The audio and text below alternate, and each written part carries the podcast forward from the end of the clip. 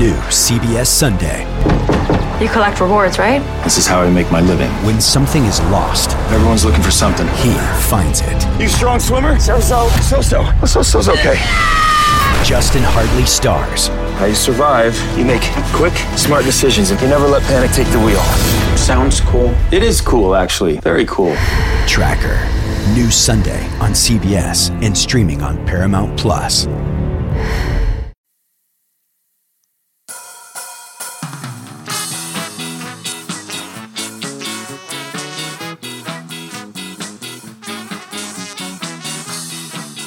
Welcome to On the Bench. I'm Brendan Sonnone. I'm hosting this episode because someone on the message board said that Josh stole this from me. So this is a power play for me to take this back from Joshua. Chris is just sitting here watching mommy and daddy fight. Um, it's tense. Can you feel the tension, fellas? There's no power play. I just help you out during the season. I produce and, and edit the shows during the season when you're busy with team stuff, and you do more of the shows after the season. I'm not taking anything from you. Sounds like a power play to me if I've ever heard one.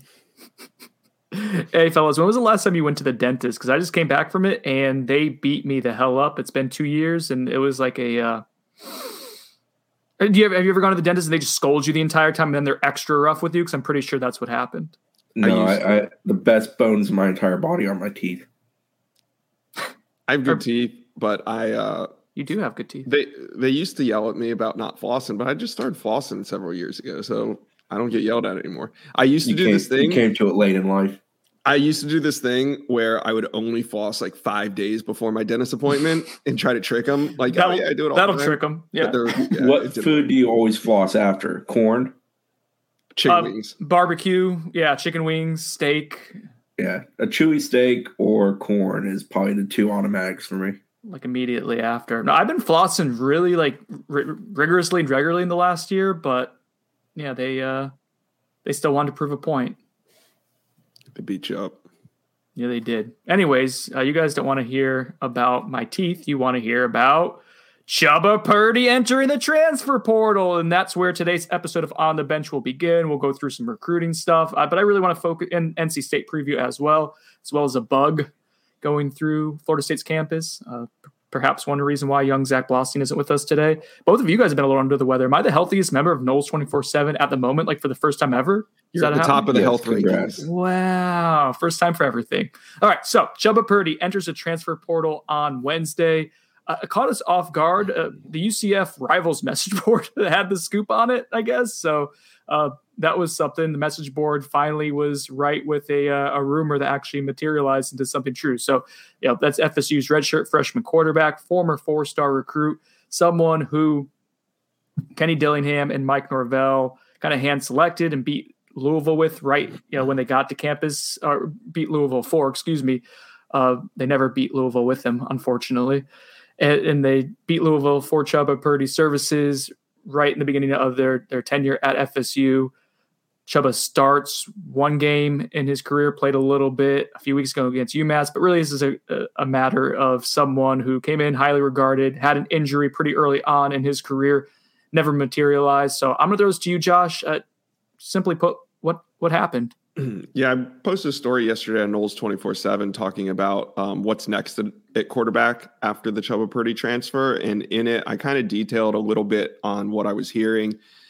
I was working the phones yesterday, and a source told me that the transfer had to do with playing time or lack thereof. Um, basically, that Purdy doesn't really see a path for him to become the starter, at least in the short term, and is looking for a fresh start. Um, like you said, he was handpicked by Mike Norvell when they took the job. Um, but he he got that collarbone injury early on, and you know, multiple surgeries later, it's just like he never really got back on track after that initial injury. I, I mean, I feel like there was a lot of promise for him then. There was the pause for the injury, and then it, we never really heard the excitement or the optimism that Chubba Purdy was going to be the guy. Oh, I was leaving that for you to, to chime in, Chris. Well, real quick, the the and you may be able to add to this, Christopher. The shoulder injury, the collarbone injury, technically happens in preseason camp. The first scrimmage, it's like the second play of the scrimmage where he's he's diving in into the end zone on a two point conversion. No, sorry, he scored a touchdown. Then they're going for a two point conversion, and he's trying to scramble and gets hit. Quarterbacks were live then. That was something that that was controversial uh, for some at the moment. But so that collarbone injury requires surgery. It then requires later on in the season after his lone start. Uh, it was against NC State. Ironically, here we are going to preview NC State. That requires a cleanup, and then one more time in the spring. Uh, apparently, I was told like that after one of the spring practices, like the shoulder was really red and swollen, and so it just kept. And that was one of the issues early on with the after the initial procedures. It had an infection what ends up happening, from my understanding, this kind of goes back to the offseason, people talking about Chubba Purdy being in the doghouse. And I think that's a, a, misrepresentation of, of really what we were looking at. I think more so it was a frustration between two parties that uh, the surgery didn't go as anyone had hoped for initially, that there was a. Uh, why are you smiling, Josh? Sorry, go ahead. Am I rambling? No, no, no. I'm oh, laughing okay. at myself. Okay.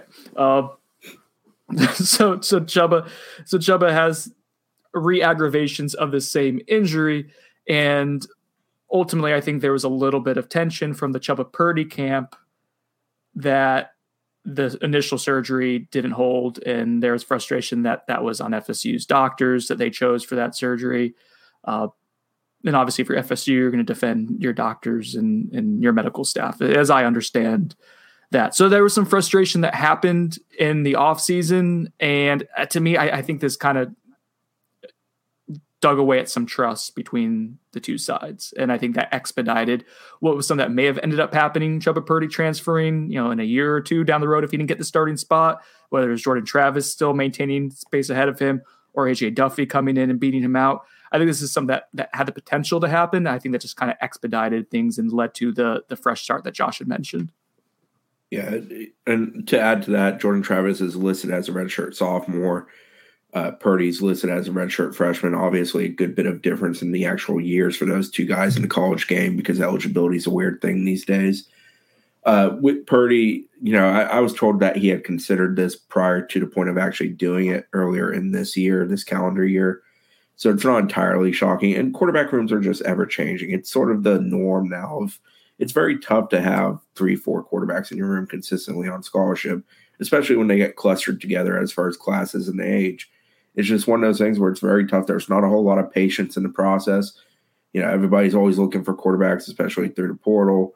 This is going to be an off season where that's a very common thing. It, it, it is what it is. It stinks that FSU is losing a guy who was a highly regarded blue chip quarterback who you had hope would develop and that they were going to finally get into a routine this year, with last year being kind of a wash due to the injury and getting thrown into the fire.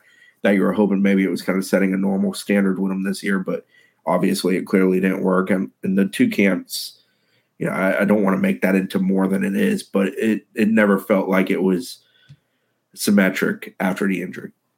That's that's a good way of of putting it, Chris. Yeah, I don't think it was this like really super contentious thing. It was just a matter of it just not really settling in. Um, you mentioned that it that it stinks that you lose him. It, it was interesting to me to see the reaction of the fan base so uh, drastically opposed. There were some people like, ah, it's just the third string quarterback. There's some they're saying that's the quarterback of the future. We just just lost without giving him a chance. And um, I, I think the answer per usual somewhere in between. Like he wasn't someone who was going to make a profound impact this year.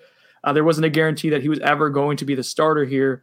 But in terms of upside, what you currently have on the roster, would you guys agree that he has the most had, I should say, the most upside of any quarterback yeah, the on the roster? Of the ones currently on the roster, yes. And the other thing is just that that's a position where FSU has been scarred time and time again in recent years and it's not in a good place. I mean, Milton's not very healthy. Jordan Travis, we all know who and what he is, and we've seen Tate in action. And I don't think anybody's rushing to see him in action again. So it's not in a great spot. AJ Duffy is expected in in January, which will be a nice lift for it. But I just think it's sort of the new norm of it's very tough for that position to truly have any valuable depth anymore in a college game because guys are so quick to move on. So yeah, as it, oh, go ahead, Josh. Sorry. I, like Chris said, I think this is a sign of the times. Um, in no way can you spin this as a positive. That's for certain. You know, it, like Chris said, you you want more talent in the QB room, not less. And Chubba Purdy was one of the guys with a higher ceiling of of the guys in that room. Um, losing QB three doesn't you know send FSU into a spiral. I think replacing him is doable. Um, you know, I know that they got three guys on the roster as it stands, but they're going to need to do some some maneuvering this offseason, and I think they will. But what can you do? You know, what can you do in times like this? You just got to keep recruiting. Well, speaking of recruiting, Josh, uh, you also in the story you posted about Chubba Purdy yesterday and some of the insight there. Uh, let's talk about the future of the positions. I mean, right now this year you have three on on the roster right now, three scholarship quarterbacks. Uh, right. Don't anticipate McKenzie Milton coming back next year. Uh, as of right now, I know that's been talked about. That, but let's just say right now, no, not part of this. Well, so right I now, brought it up. I brought it up as a possibility that something that he was kind of looking into earlier in the season. Um, I've talked to sources, you know, and basically, I think this will be la- his last year, McKenzie Milton's last year. I don't anticipate this move, you know, causes him to rethink things. I think at this point where it stands, I think we'll see McKenzie Milton move on to probably the coaching world after this, or possibly, you know, a shot at the NFL, you know, whatever he wants to make of it. Yeah. But but for the exercise that we're about to have right now, let's assume Mhm. yes, very unlikely that he. Uh, Let's go with that. let's say he's not coming back. All right, so we know that you have Jordan Travis, Tate Rodemaker for the time being, um, and that's not me saying that anything's going to happen, but just you know, Yes. same thing with Chubba Purdy. like- Understood. Yes. And then the third would be AJ Duffy, who's expected to enroll in January. Correct if I'm wrong there. But so Correct. that's your hot shot young quarterback coming in that, that you hope can help elevate the room sooner or later. So those are the three. Uh, would not having Chubba Purdy, I was excited to have that room I just mentioned with the addition of Chubba Purdy and, and all those guys kind of figure it out and seeing what emerged in the next couple years. That's not going to happen now. The options are a little limited. Would you say, Josh, that they're going to look to add a fourth to get into the room at some Well, point or another how- for next year? Here, let's just break it down like this. From the high school level, 2022 wise, I said after Nicco Marchiol decommitted that FSU wasn't going to expand the board anymore. AJ Duffy was their guy. When AJ Duffy committed, it was it, that was it. They didn't pursue anybody else. So at this point, if they were to pursue a 2022 quarterback, offer somebody new, something like that, I would kind of look at, at that as a desperation move Mhm. because you're deviating from your original plan of only recruiting AJ Duffy and only building a relationship with AJ Duffy. We've seen now what happens when you go in on these late quarterbacks and you don't really build that solid foundation of a relationship. They don't stick around. Um, so I would think that at the high school level, we're not going to see another quarterback. Would, would you agree with that strategy, Chris? Do you think we see FSU expand the board at the high school level? I, I don't think it's likely unless something gets shaken loose that's really appealing. I do think the one caveat to that might be Thomas Castellanos, more as an emergency type guy, capable player at quarterback position, who's obviously a very good athlete. He's somebody that we know FSU likes and is interested in and has maintained a relationship with. Of course, he's committed elsewhere at this point. I I think it would be I'll put it this way: I I find it difficult to believe FSU goes into next year with just three scholarship quarterbacks on the roster, though. Right. And my take on Thomas Castellanos is this you can pencil him in right now as a potential quarterback, or, you know, oh, he's an athlete slash QB.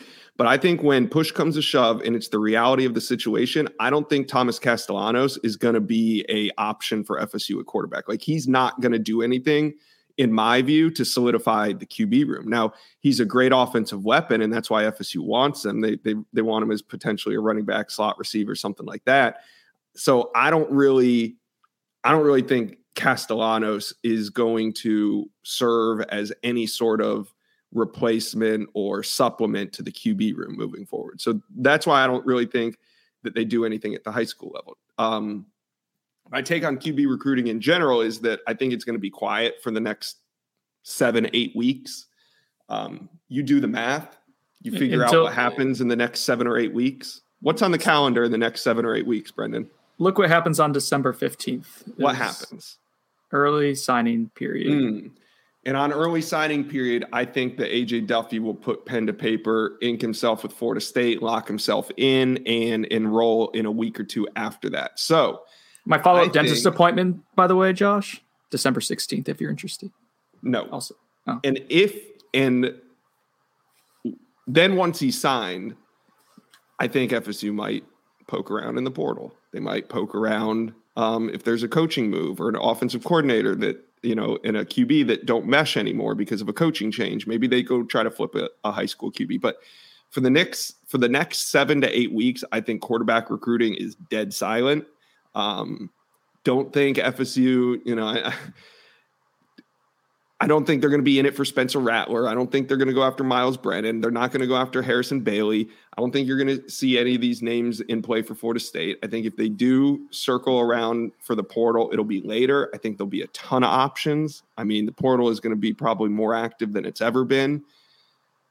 And I do think that they they end up adding another quarterback at some point. Probably from the portal just from a numbers perspective, like to go into a season with only three seems risky. So yeah, I don't. I, am with you, Josh. I don't think it's like a priority where it has to get done today, and you have to reshuffle your board. Like you're signing AJ Duffy with the belief that he will, whether it's 2022 or more likely you know, a couple years after that, like be the guy for you and be the guy for a few seasons. Uh, but there is through, no way. Body.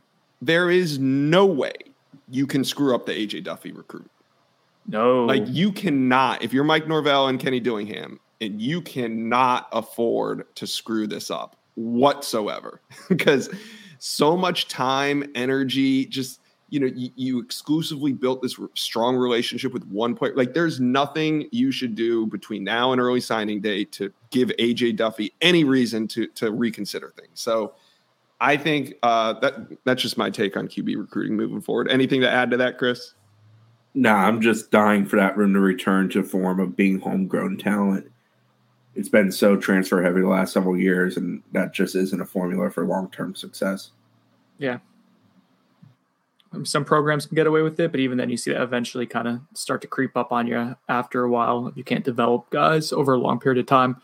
Uh, so, so speaking of developing and, and the future of the room, AJ Duffy, Zach was able to get in touch with him the other day, and there's some presumed drama coming out of IMG Academy. Uh, we were able to clarify it from from AJ Duffy's camp. So, uh, Josh, I guess I'll throw this to you. You'll, you'll be the replacement for Zach. You're you're uh, mini Zach at the okay, moment. Okay, I got you. No, um, hey guys, hi, what's up? AJ Hi, Duffy's everyone. camp via AJ, AJ Duffy. Zach just went straight to the source. AJ Duffy. Um, I we had kind of confirmed that um, he had injured his throwing hand in some form or fashion and was shutting it down for the season. And mind you, IMG has two games remaining. I think this is also why he's shutting it down for the season. They have two games remaining this weekend in Canada and then the next weekend in Maryland. So I don't think AJ Duffy, who told us he has a dislocated throwing, uh, dislocated finger on his throwing hand that he injured in a game, um, he's going to shut it down for the rest of the season. He's returning to California to graduate, and he plans to early enroll at FSU in January. So uh, that comes rewind, from AJ Duffy himself. Rewind, Josh. Why the hell would IMG Academy go to Canada to play a football game in mid-November? That's crazy. I, I think it, I'm going to check the schedule. Yeah, but that doesn't make any damn sense. Like that's just ill advisable. It doesn't uh, make sense. No. If I were AJ Duffy, I would have a finger injury too. I ain't going to Canada in November. That sounds awful. It says it says what do you got against? Oh, Canada? up next. Sorry, it's a home what? game. I'm it's sorry, like, it's a home. Oh, game. Oh, Canada's okay, coming to them. Canada's coming to them. That makes we want Canada. Bring but it on. This is also the team that played Bishop Sycamore to open the season, so you know who knows what they're doing. Expose those frauds for what they were. I don't have anything against Canada. I have everything against Canada after October. Yeah, but anyway, AJ Duffy dislocated finger on his throwing hand. I don't think it needs surgery or anything like that. From from what he was telling Zach. Um, good news is he included the fact that he plans to early enroll at FSU in January. So everything seems solid there. Besides in the QB room, besides the uh, Purdy news. All right, let's talk about real quick. Uh, I've been fighting the good fight on the message board and uh, losing it though. However, uh, the play of Jordan Travis against Clemson. it's just remarkable to be to me how quickly everyone turned on him when he didn't light it up against you know a, a top five defense nationally. Um, more so though, I want to I want to focus this conversation because he didn't play great. I, I, didn't think he played poorly. I think he played fine given the circumstances around him, uh, which was already well documented. The offensive line uh, not great, and then um, you know wide receiver room is what it is right now. Long term, long term though, do we think Jordan Travis is still the guy? Like, do we do we enter next season feeling good and confident? I do, based on the QB room. I, I, mean, I felt like this before the Chubba Purdy transfer. I think I said it on a podcast or said it on the message board or something. But um, I, based on the QBs that we know of, including Chubba Purdy, I would expect Jordan Travis to go into next season as the starter, based on the the names that we know including AJ with, Duffy. I agree with Josh's comment, but I don't know that he's technically the guy. Correct. I, I think there's a ceiling with JT, um, unless he takes a drastic step forward as a passer, a consistent, reliable, can drop back and be a passer without setting up with run passer. This team will always be limited offensively. But as far as what's available to him, mm-hmm. yeah, I think right now, yes, he is in that regard. But I think there's a ceiling. And yeah, I, I, think that's what a lot of people are banging their head against is that we're only going to go so far and be able to do so yeah. much with him at the helm. Now, I think, and this is based off watching a lot of practice, talking to a lot of people, and just seeing it with my own two eyes, it's clear why he's starting.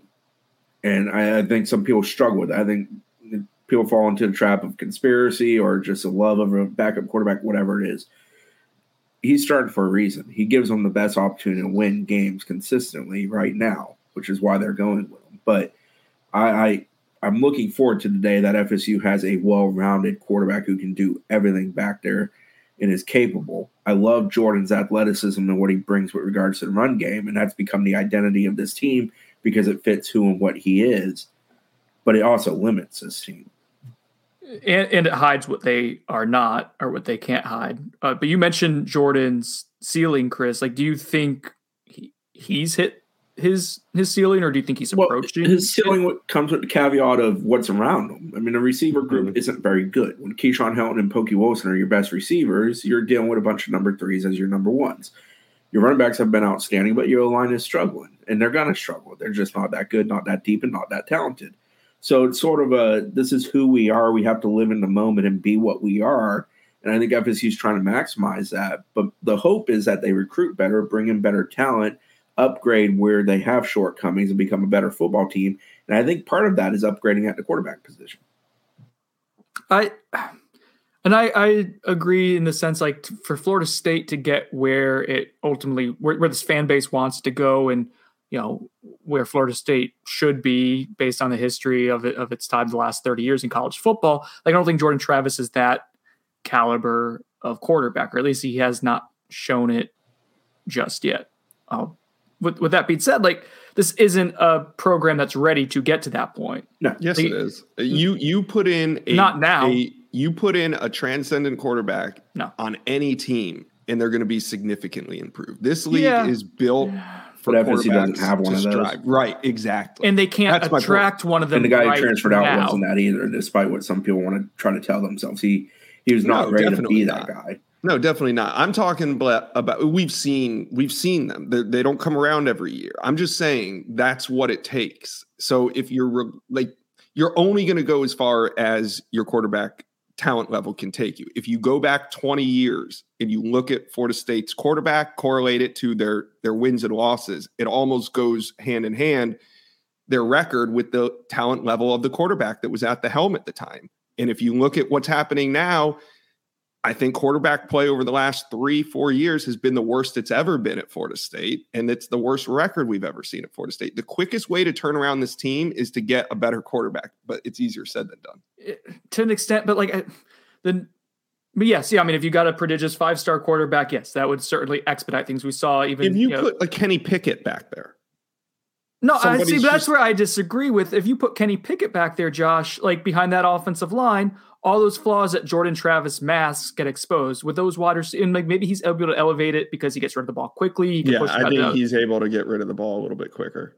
Maybe, and then that's not a strength for Jordan. But then Jordan also forces the number game to change. Usually, it didn't happen against Clemson so much because Clemson's so good, but because he's he's a runner, like he's able to change the math in some ways, and that's like the unseen value that I think a lot of casual fans don't understand.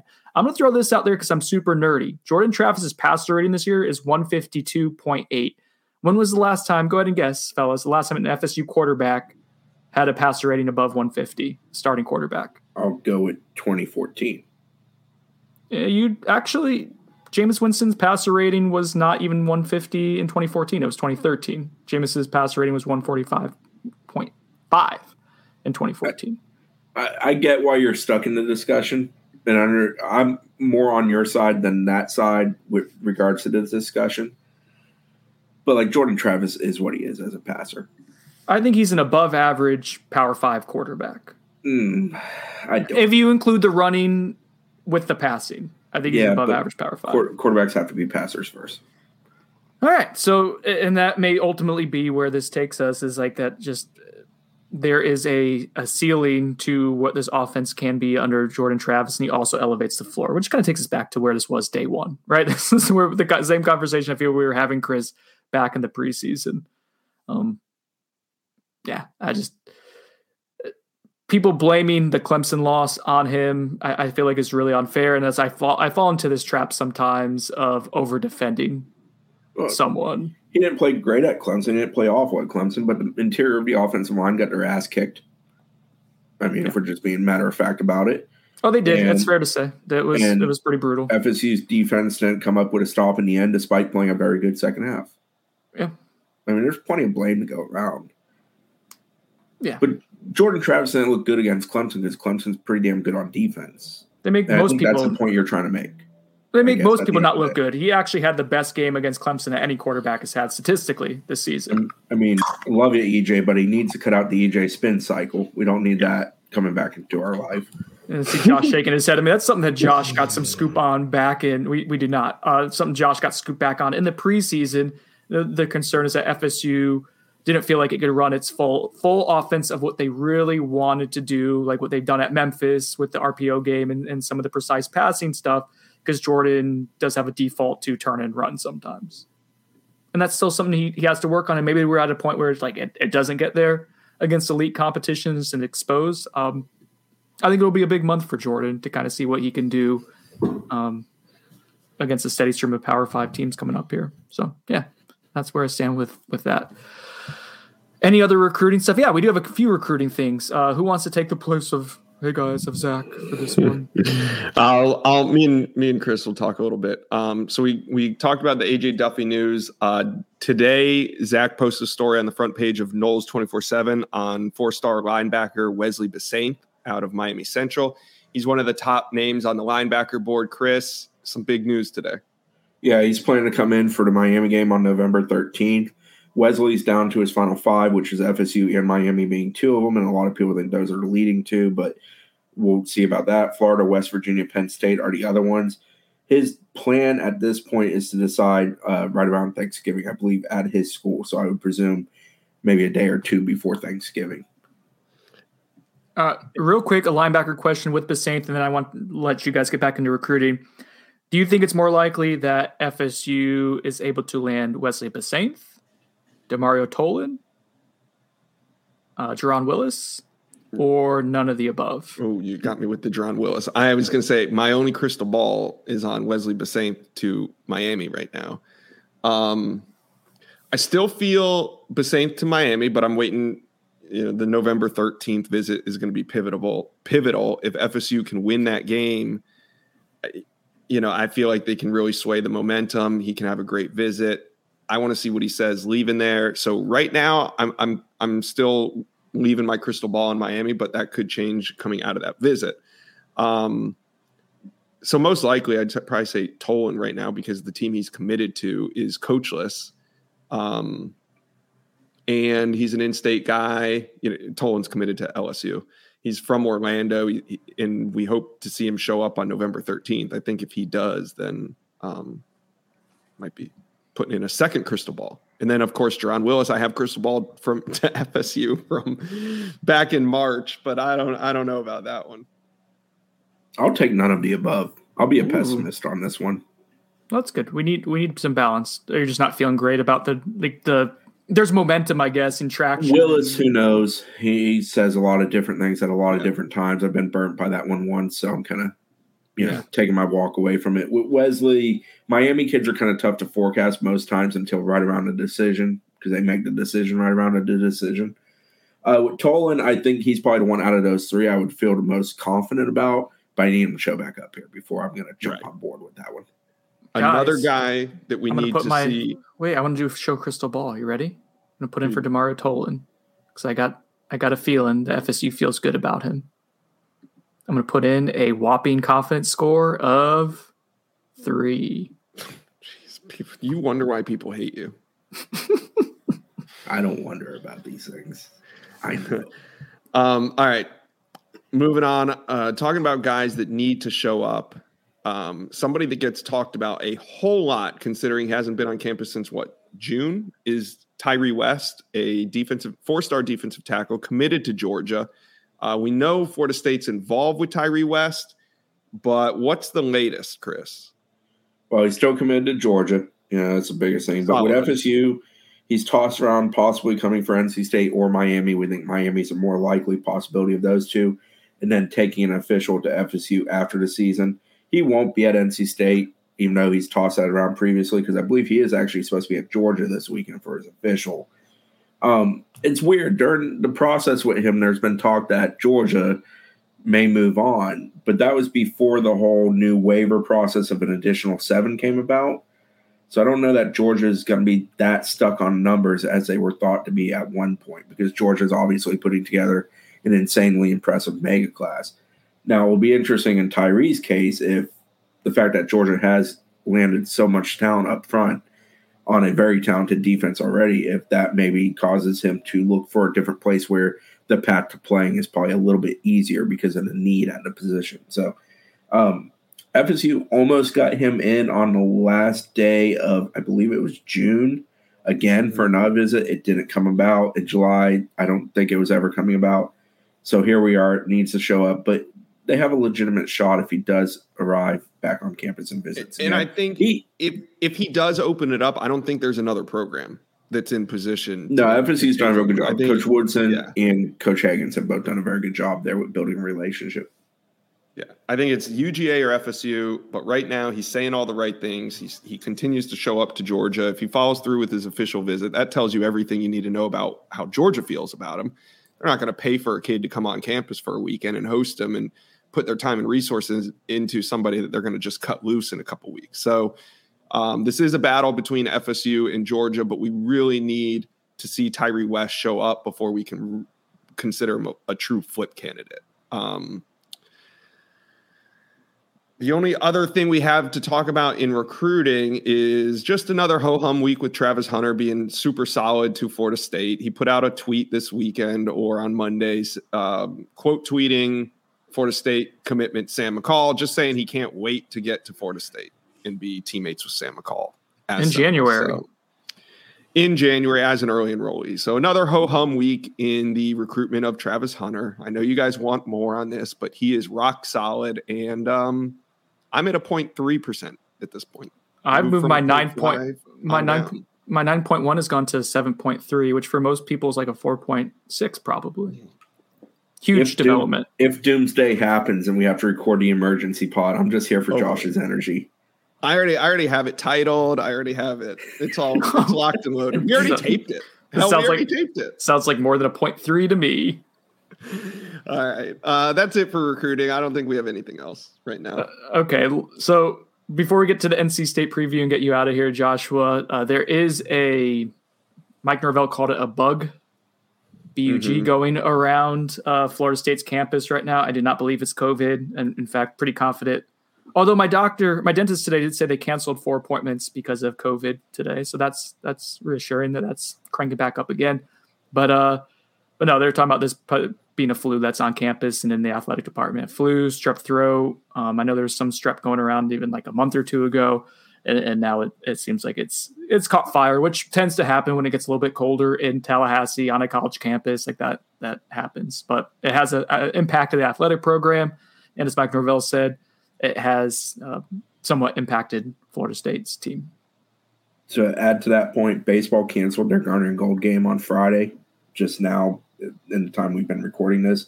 From what I've been told, it's for an abundance of caution for health of players, non COVID related. We also saw swimming and diving cancel their meet with Florida, also scheduled for Friday.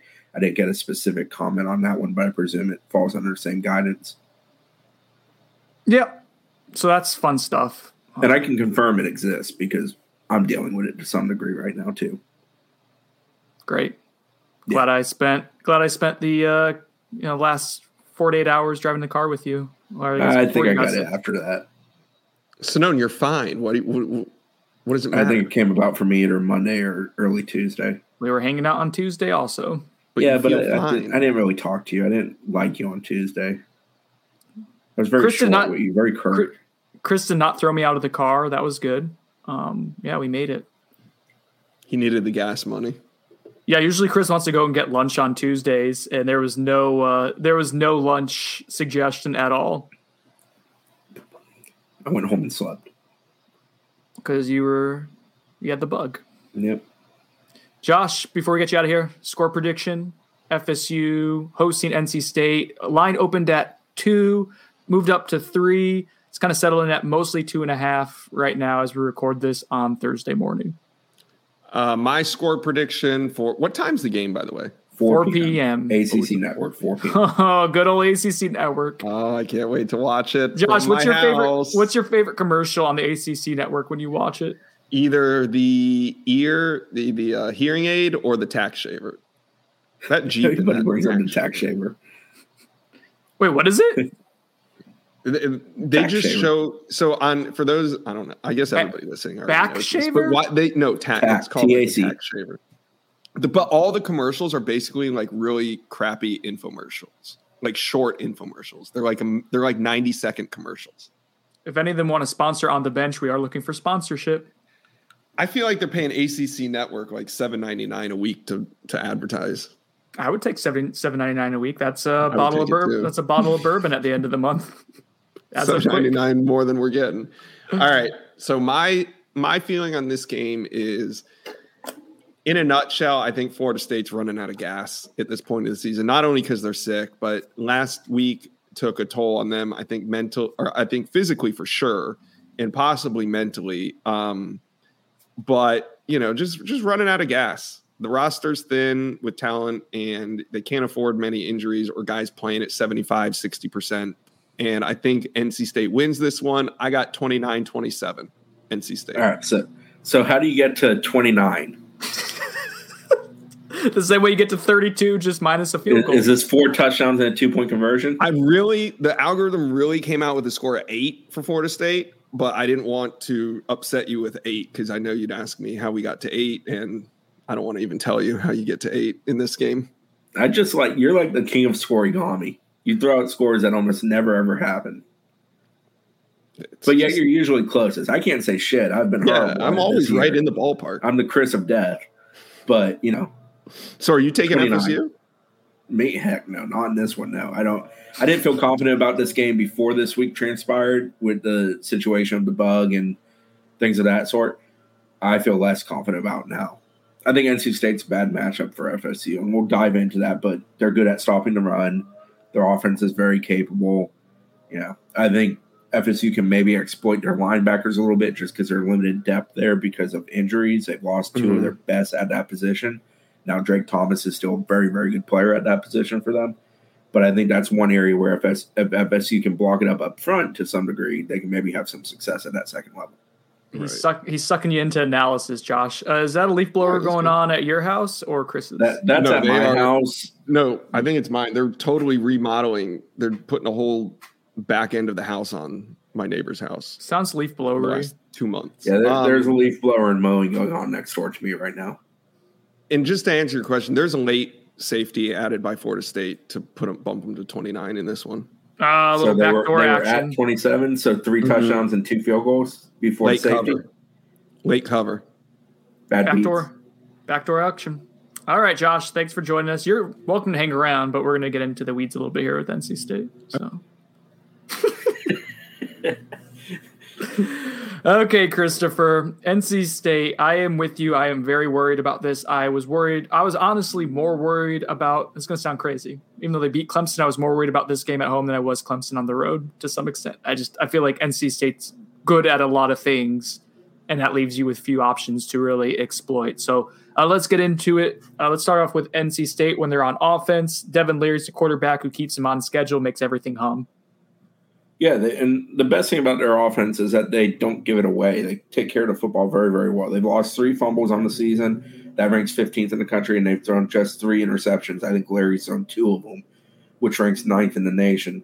Larry's been outstanding for them 189 for 286 at 66% completion rate, which is third in the league, 34th in the country. Almost 2,200 passing yards, 21 passing touchdowns, two picks thrown. He averages 23.62 completions per game. He averages 11.43 passing yards per completion, 271, 270.1 passing yards per game. He's not much of a threat with his legs, but he's very, very capable of dishing it, and he's got weapons to throw it to. Mm-hmm. Uh, they're a good run pass balanced offense. Bam Knight, excellent running back guy I've liked for years. He's got 101 attempts for 542 this year and three rushing touchdowns. He creates a nice one-two punch with Ricky Person Jr. 94 rushes for 459 and four rushing touchdowns. Both of those guys are capable receivers out of backfield, but I wouldn't describe either as a primary receiving target. Now, the guy that thrashed FSU when they played up there at NC State last year was Thayer Thomas, the slot receiver. He did whatever the hell he wanted against FSU last year. It was not pretty. He's got 37 receptions for just shy of 400 yards this year, averaging 10.8 per catch with 50 receiving yards per game. He's also their primary punt returner. Their leading receiver in receptions and yards is Emeka Emezie, who has 42 for 543. Thomas has six touchdowns, which leads the team. Emezie has two. Devin Carter's another target to know. Big boy, 6'2, 6'3 ish. He's got 23 for 366, averages 15.9 per catch. Carter had two real, if you watch the Miami FSU game, had two really bad drops in that game, one of which was real late. That's what you might remember him for. He doesn't usually drop it to that rate. And speaking of NC State offensive talent, nine different players have a receiving touchdown on the season. 17 different players have registered at least one reception for the Wolfpack. They're also capable of blocking it up up front, which, you know, obviously makes everything kind of go. Ike Ekwonu is their left tackle. He's a sophomore, got 23 career starts. Really, really good player, major NFL prospect. Uh, going from left to right, it's Ekwonu, Dylan McMahon, Grant Gibson, Derek Eason, Bryson Speas. That group as a whole has 82 starts at their respective positions and 100 career starts overall on the offensive line. Yeah, not not a whole lot of weaknesses on that offensive line, and and like you mentioned, it's uh, a badass. He's yeah one one point awesome. five sacks per game allowed. That ranks thirty second in the nation, second in the league. Four point one two tackles for loss per game allowed, ranks thirty eighth in the nation, third in the ACC. So they do a great job of keeping Larry upright. Larry does a great job of delivering it downfield.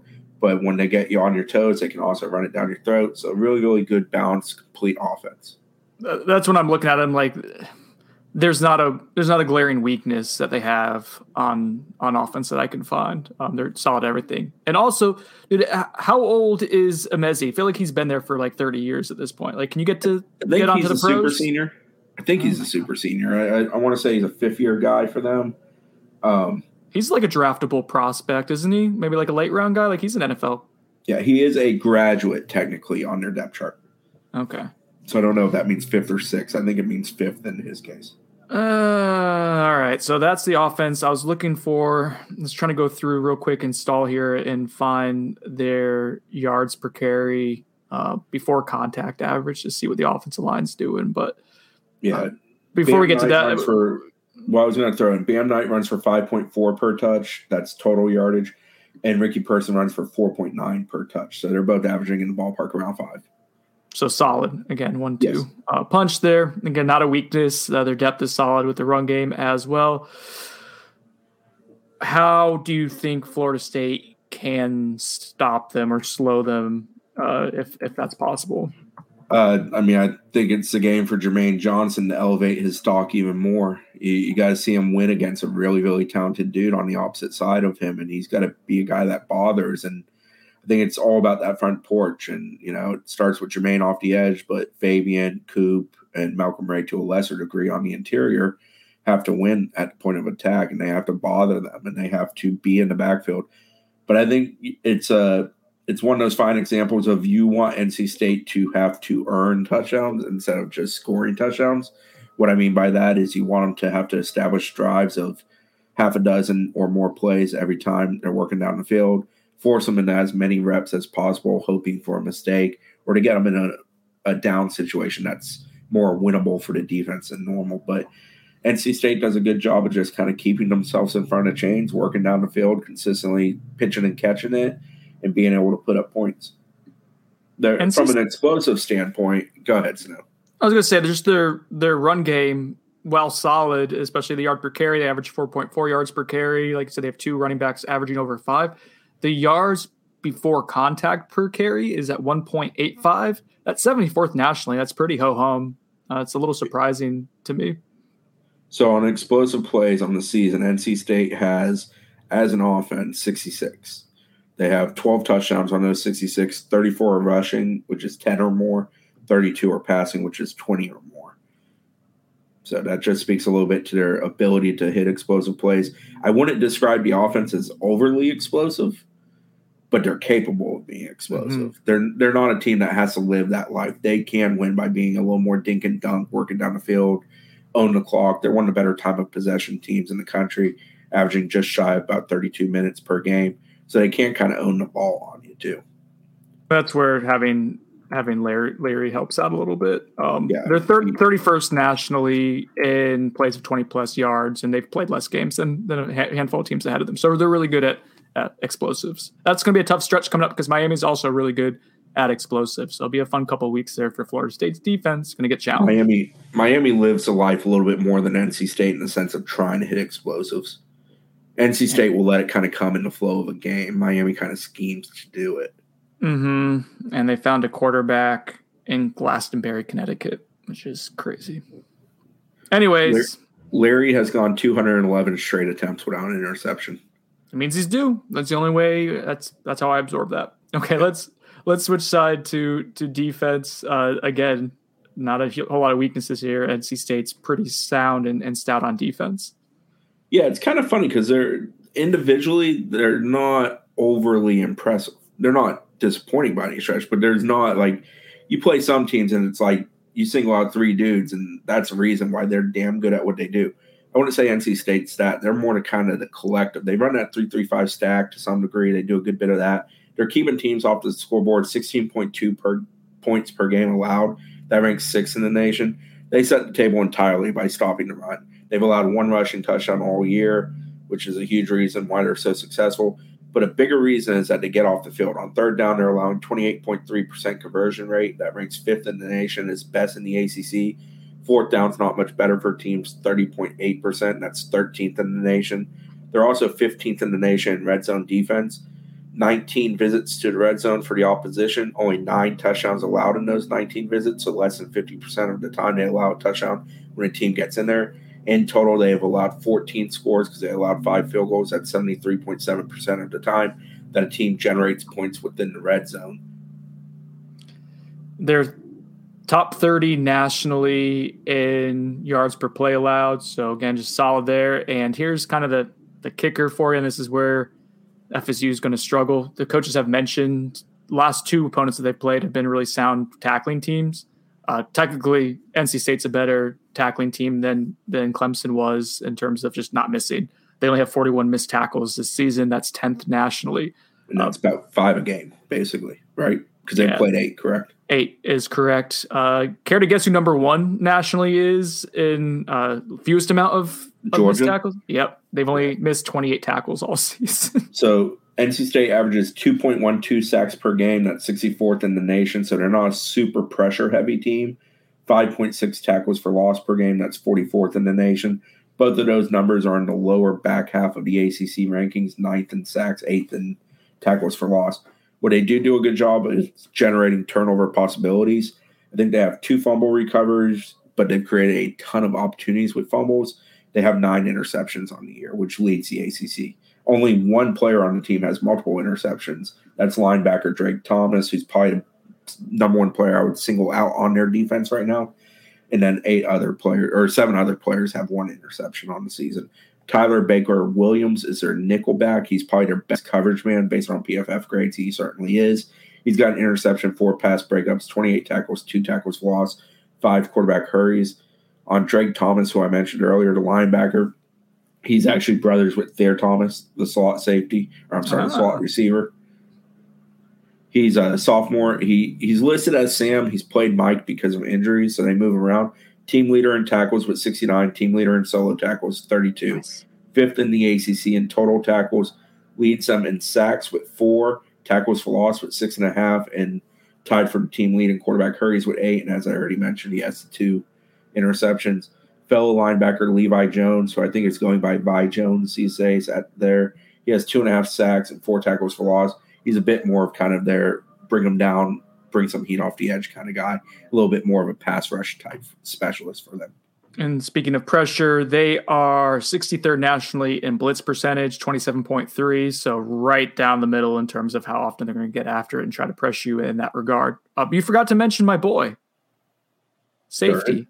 No, no, Tanner Ingle. yeah. You know, Ingle's grades on PFF this year actually are kind of very uh, mediocre. Is probably not a fair term, but they're they're on that team. They're not all that. They don't stand out a whole lot. But he think plays a ton of snaps. I think he got hurt last year, if I'm not mistaken. Or maybe it was two years ago at this point. I think he's coming off an injury, but that's a, a guy from Dr. Phillips, uh, home of Stephen Dix Jr., Demario Tolan, Brendan Sonnone, you know, all the greats. Um, All the greats. all the great defenders that have gone gone through the ranks there. Haha, Clinton Dix. It just it just goes on and on. Ricardo Wright, former FSU great. I backed him up. So uh the Bob Ferrante 30 seconds punter Trenton Gill, very good, averages 45.6 yards per punt. That ranks second in the ACC, 18th in the country. 20 of his 44 punts have ended up inside the 20. He also has 18, 18 of 44 punts have gone 50 or more yards on the season. He also handles kickoffs, 35 of 45 have gone for a touchback on the season. Kicker Christopher Dunn, who's been there a while, he's a junior, been very good for them. He's 9 of 13 this season. That's just under 70%. Long of 45. He's 4 or 5 from under 40 or 30 to 39, 3 or 4 beyond 40 to 49, and 0 for 2 from beyond 50 on the season. And they don't kill themselves with penalties. 5.88 per game, 51st in the nation. 55 penalty yards per game, 68th in the nation. Did you watch? You, you weren't there when we talked to when I talked to JP to Coach JP. Did you listen to his comments afterwards? I did. What were your What were your thoughts? It just it, I I thought he was insightful and interesting in talking about the special teams issues. I know it's not going to make frustrated fans feel any better about what they've seen. Um, but but what are your thoughts on his approach and just what's happening in special teams right now? I think he's frustrated by it. Um, Seemed Uh, like it. I they know what they're trying to accomplish and they're working their backsides off to try to accomplish it with the way they're doing it in practice for whatever reason it is not translating to games. And for example, last week there were things we saw them practice in special teams that they either tried to do against Clemson or went away from doing. And when they did try to do them, they weren't successful. It's just it's one of those areas of the game where I feel like they need to have a successful moment, a big moment, and maybe it all kind of clicks for them and it all goes well. I feel like the early in the year penalties on special teams when they tried to go after a couple of things have kind of set them back, and then obviously returns have just been a mess. Returns haven't been effective. There's been bad decisions made. There's been just ineffectiveness when they have made a decision.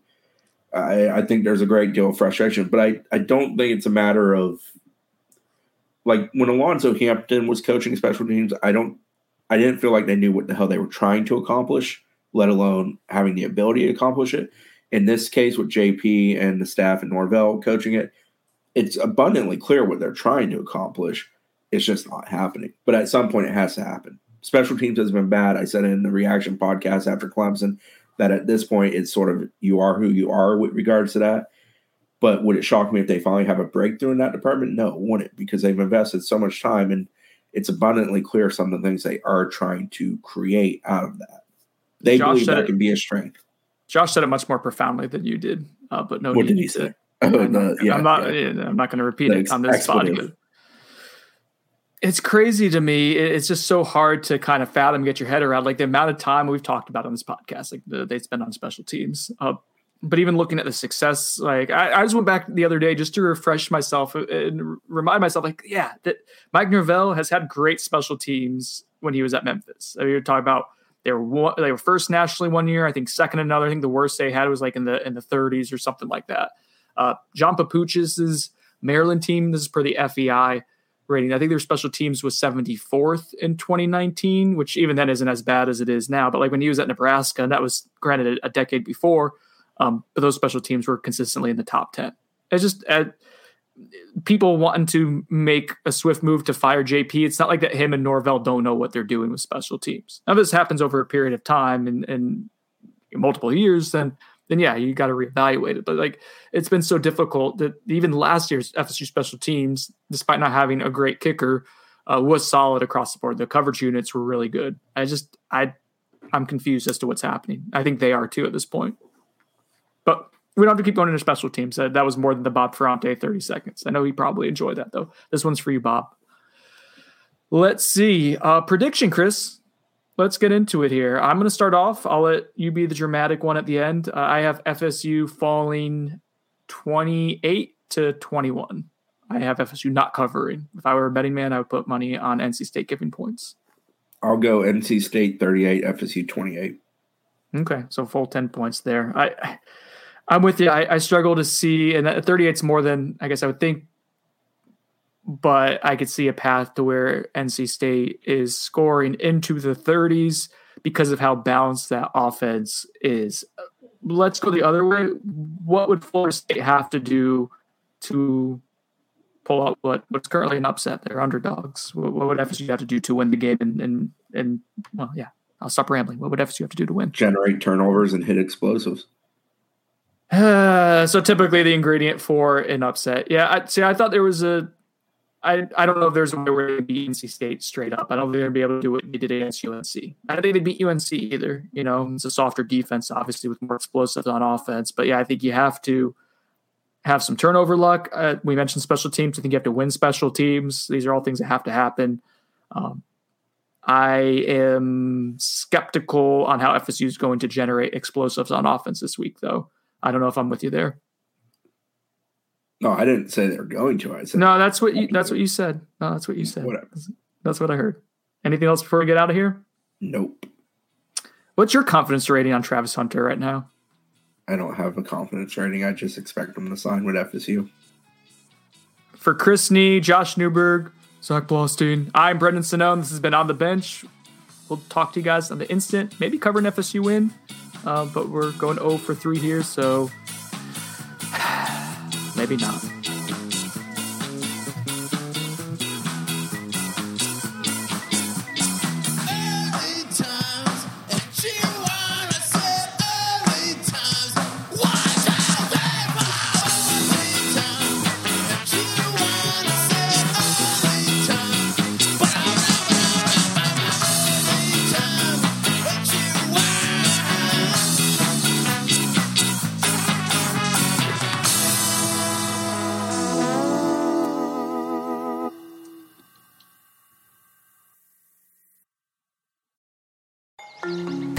Plus and the National Park Foundation present A Mountain of Zen.